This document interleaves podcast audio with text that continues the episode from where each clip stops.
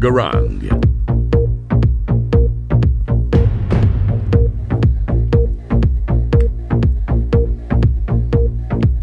Hello everybody. Today on TWS we will speak about the mythological creatures. To begin, Sandra will talk about the griffin. Then Macho will carry on with the phoenix. After that I will speak about the cyclops.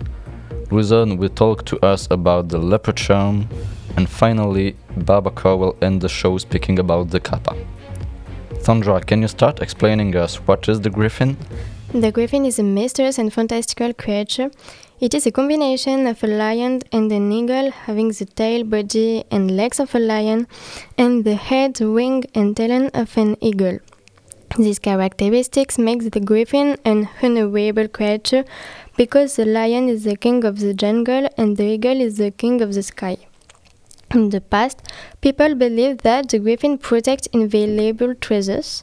However, the griffin can scare many people away due to its association with treasures, as it puts potential thieves to flight. However, understanding the real history of the griffin is complex due to the presence of many different versions.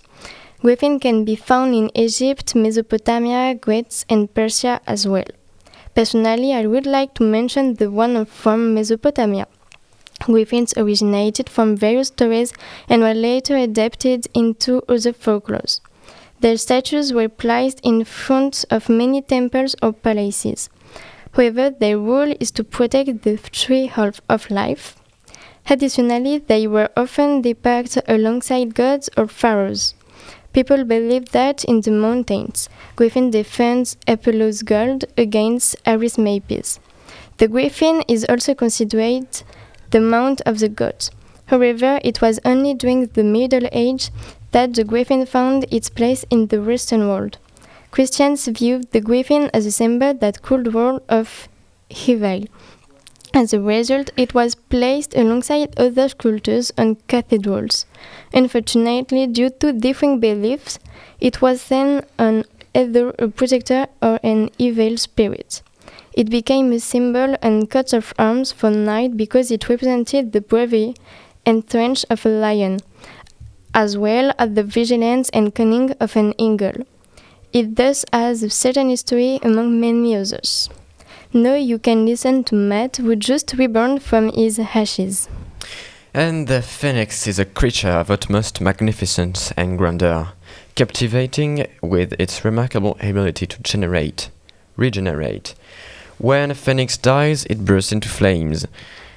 And then, when uh, fully consumed, it can start its cycle of rebirth, rising from the ashes of its predecessor. This cycle possesses a certain poetic charm that is unparalleled. Before delving into the enchanting aspects of the phoenix regeneration, allow me to delve into its historical roots. The ancient Egyptians were the first civilization to have ever mentioned its extraordinary creature, referring to it as Benu. This concept transcended time and found its way into Greek myth- mythology, where the phoenix took on from the form we recognize today. A magic bird adorned with vibrant colors. According to legends, it had a lifespan of 500 years. The Romans later adopted the phoenix as a symbol of the city of Rome, adding to its symbolic significance. In the Middle Ages, the phoenix assumed a new role as a representation of the Christian Church, embodying the resurrection of Jesus. This divine creature also found its place in various other cultures, like Islamic and Chinese tradition, where it symbolized purity, grace, and divinity in different variations under different names.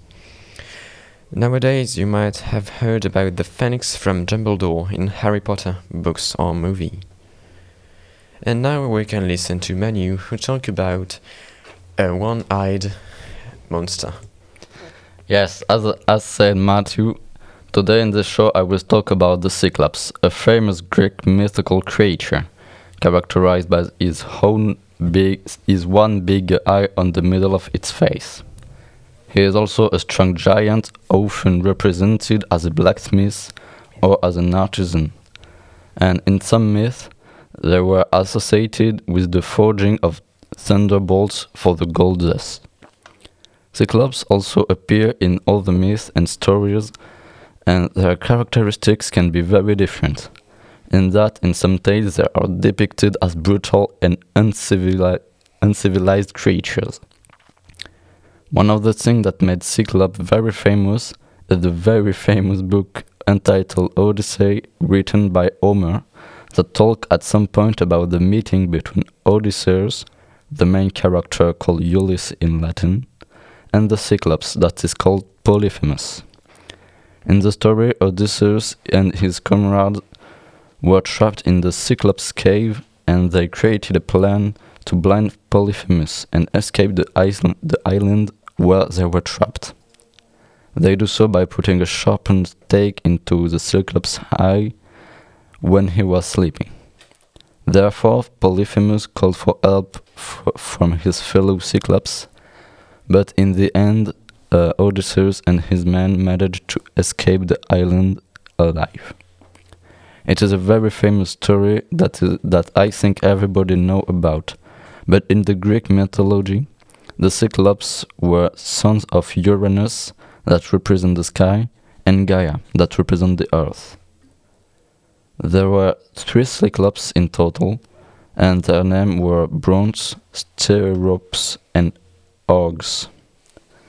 They were often depicted with great strength and uh, were sometimes considered to be associated with volcanic activity. In conclusion, the Cyclops are too many represented in different means, and therefore there are a lot of different characteristics that depict them. And sometimes we can find some opposites one in different story. However, I think that everybody, every, everyone is agreed to say that the Cyclops are awesome creatures that everybody loves. Now let's have a break of music. We will listening to we will listen to Lil Boo Sang, sing by Paul Russell. Let me tell you. You a little boo thing, so I don't give a hoot what you do. Say, girl, I know you shooting that shot like 2K, girl, I know. Tell 'em I'm, tell 'em I'm next. Tell 'em you find a little something too fresh, I know. Tell 'em I'm, tell 'em I'm next. Tell 'em you find a little something too fresh, I know. Put a little gold in the teeth and the fit good, so I took the doors out the deep. Okay, I see your brother holding your seat, no beef, but I'm trying to get to know you at least. Don't take my talking to your own. I can keep it chill like the Soviet blunt. I'ma keep it real when your man long gone. If you're looking for a friend, then you got the wrong song. Baby girl, what's good? What's with ya? If you tonight, that's fiction. I'm outside, no pictures. You want me? Go figure. Uh, to the back, to the front. You a 10, baby girl, but I'm the one. Hey, uh, to the back, to the front. You a 10, baby girl, but I'm the one. one. You my little boo thing, so I don't give a hoot what you do. Say, girl, I know you a little too tame. I'll be shooting that shot like 2K,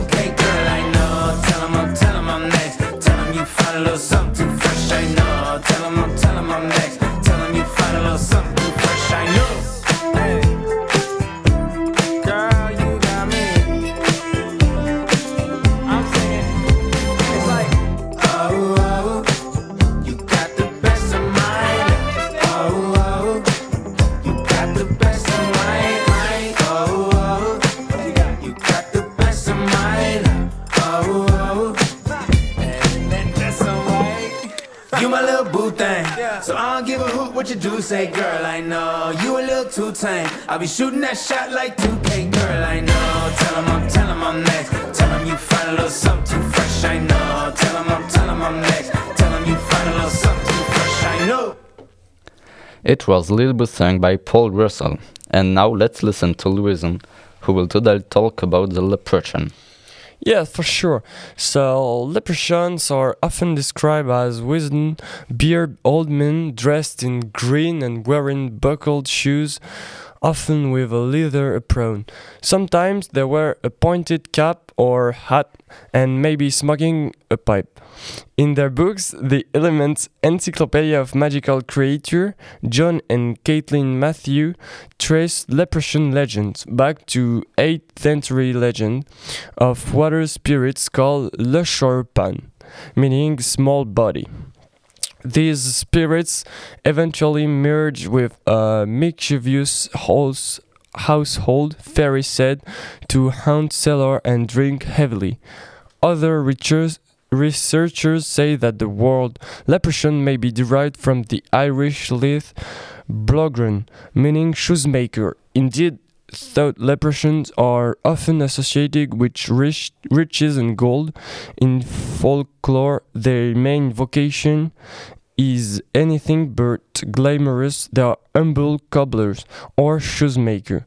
Shoemaking is apparently a lucrative business in the fairy world, since each leprechaun is said to have his own pot of gold, which can often be found at the end of a rainbow. According to the Irish legends, people lucky enough to find a leprechaun and capture him, or in some stories, steal his magical ring or coin or amulet, can barter his freedom for his treasures. Leprechauns are usually said to be able to grant the person three wishes, but dealing with leprechauns can be a tricky proposition. Now, uh, will talk about the Kappa, another creature. Thank you, Louison. The kappa is a legendary creature from Japanese folklore. They are said to be roughly humanoid in form and about the size of a child. The kappas live in ponds, marshes, and rivers in Japan. They are typically greenish in color or yellow blue, and scaly or slimy skinned with webbed hand and feet, and a turtle like carapace on their back. Despite their small stature, they are physically stronger than a ground man. The kappas are known to love cucumbers and like to engage in sumo wrestling. As water monsters, kappa have been blamed for drownings and are often said to try to lure people into water and pull them in with their great skill at wrestling. They are sometimes said the, uh, to take their victims for the purpose of drinking their blood and or eating their livers. It was believed uh, it was believed that there were a few means of escape if one was confronted with a kappa. Indeed, kappas have a hollow on their heads called sara in Japanese that retains water. If these are damaged or their liquid is lost, either through through spilling or drying up, the kappas are severely weakened.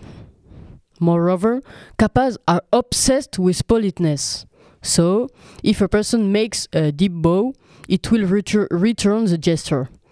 This result is the kappa spilling the water held in the hollow on its head, rendering him unable to leave the bowing posi- position. Furthermore, I would like to recommend a Japanese animated movie called A Summer with Ku. It tells the story of a kappa, Ku, who wakes up several centuries after a earthquake and discovers the modern world. He meets a young boy named Koichi and his family who will accompany him in his quest to find his clan. A very beautiful movie that I can only recommend.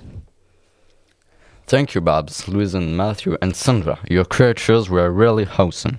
It was really interesting. Thank you to everybody for listening this show about the mythological creature and see you next week for a new episode of TWS. Ciao.